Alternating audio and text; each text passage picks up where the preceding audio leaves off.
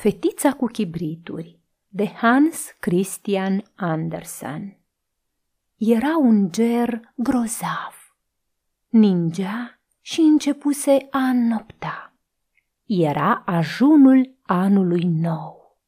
Pe frigul acela și pe întunericul acela mergea pe stradă o piată fetiță cu capul gol și cu picioarele goale. Avusese ea doar niște papuci când plecase de acasă, dar nu-i folosiseră mult.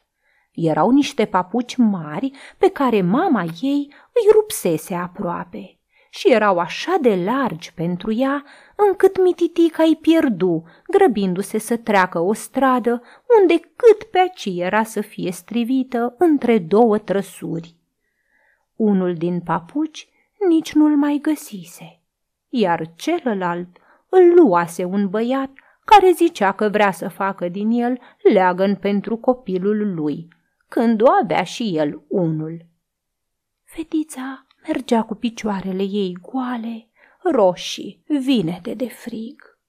Și în șorțul ei vechi ținea strâns un vraf de cutii cu chibrituri și mai avea și în mână o cutie. Fusese o zi rea pentru dânsa și nimeni nu-i cumpărase în ziua aceea nimic și n-avea prin urmare niciun ban. Și era foame și tare frig. Biata fetiță! Fulge de zăpadă cădeau pe părul ei lung și bălai, care se încrețea frumos pe lângă ceafă, dar nu se gândea ea acum la părul ei creț. Luminile străluceau pe la ferestre. Miros de fripturi se răspândea în stradă. Era ajunul anului nou. Iată la ce se gândea ea. Se opri și se ghemui într-un colț dintre două case, din care una ieșea în stradă mai mult ca cealaltă. Își strânse piciorușele sub dânsa Frigul o pătrundea din ce în ce mai mult și totuși nu-i venea să se ducă acasă. Aducea înapoi toate chibriturile și niciun bănuț măcar. Tatăl său are sobată și afară de asta și acasă nu era tot așa de frig. Ei locuiau tocmai sub acoperiș și vântul sufla în voie, cu toate că fusese rastupate crăpăturile cele mari cu paie și cu trențe vechi. Mânuțele ei erau aproape înghețate de frig. Ah, un chibrit aprins le-ar putea face bine. Dacă ar îndrăzni să scoată unul, numai unul din cutie, să-l zgârie de zid și să-și încălzească degetele. Scoase unul. Hârști! cum mai trosni și cum se aprinse. Chibritul ardea ca o lumânărică. Ținu mânuța deasupra flăcării. Ce lumină ciudată!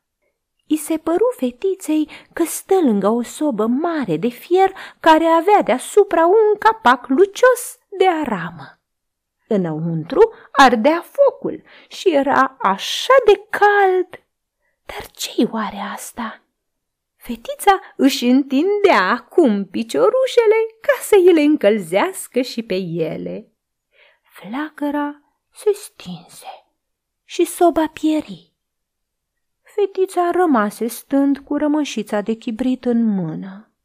Aceasta este o înregistrare Cărțiaudio.eu. Toate înregistrările Cărțiaudio.eu sunt din domeniul public.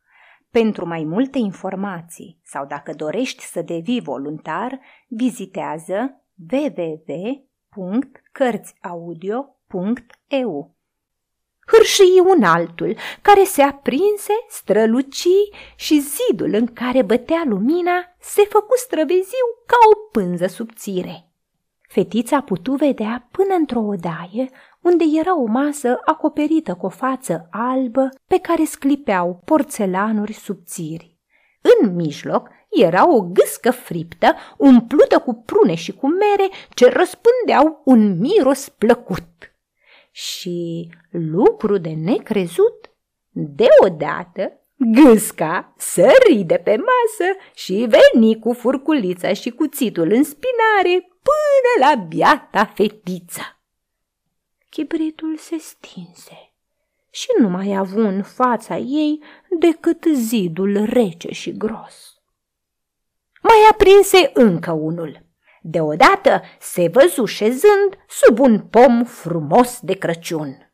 E mult mai mare și mai împodobit decât a văzut prin geamuri la negustorul cel bogat.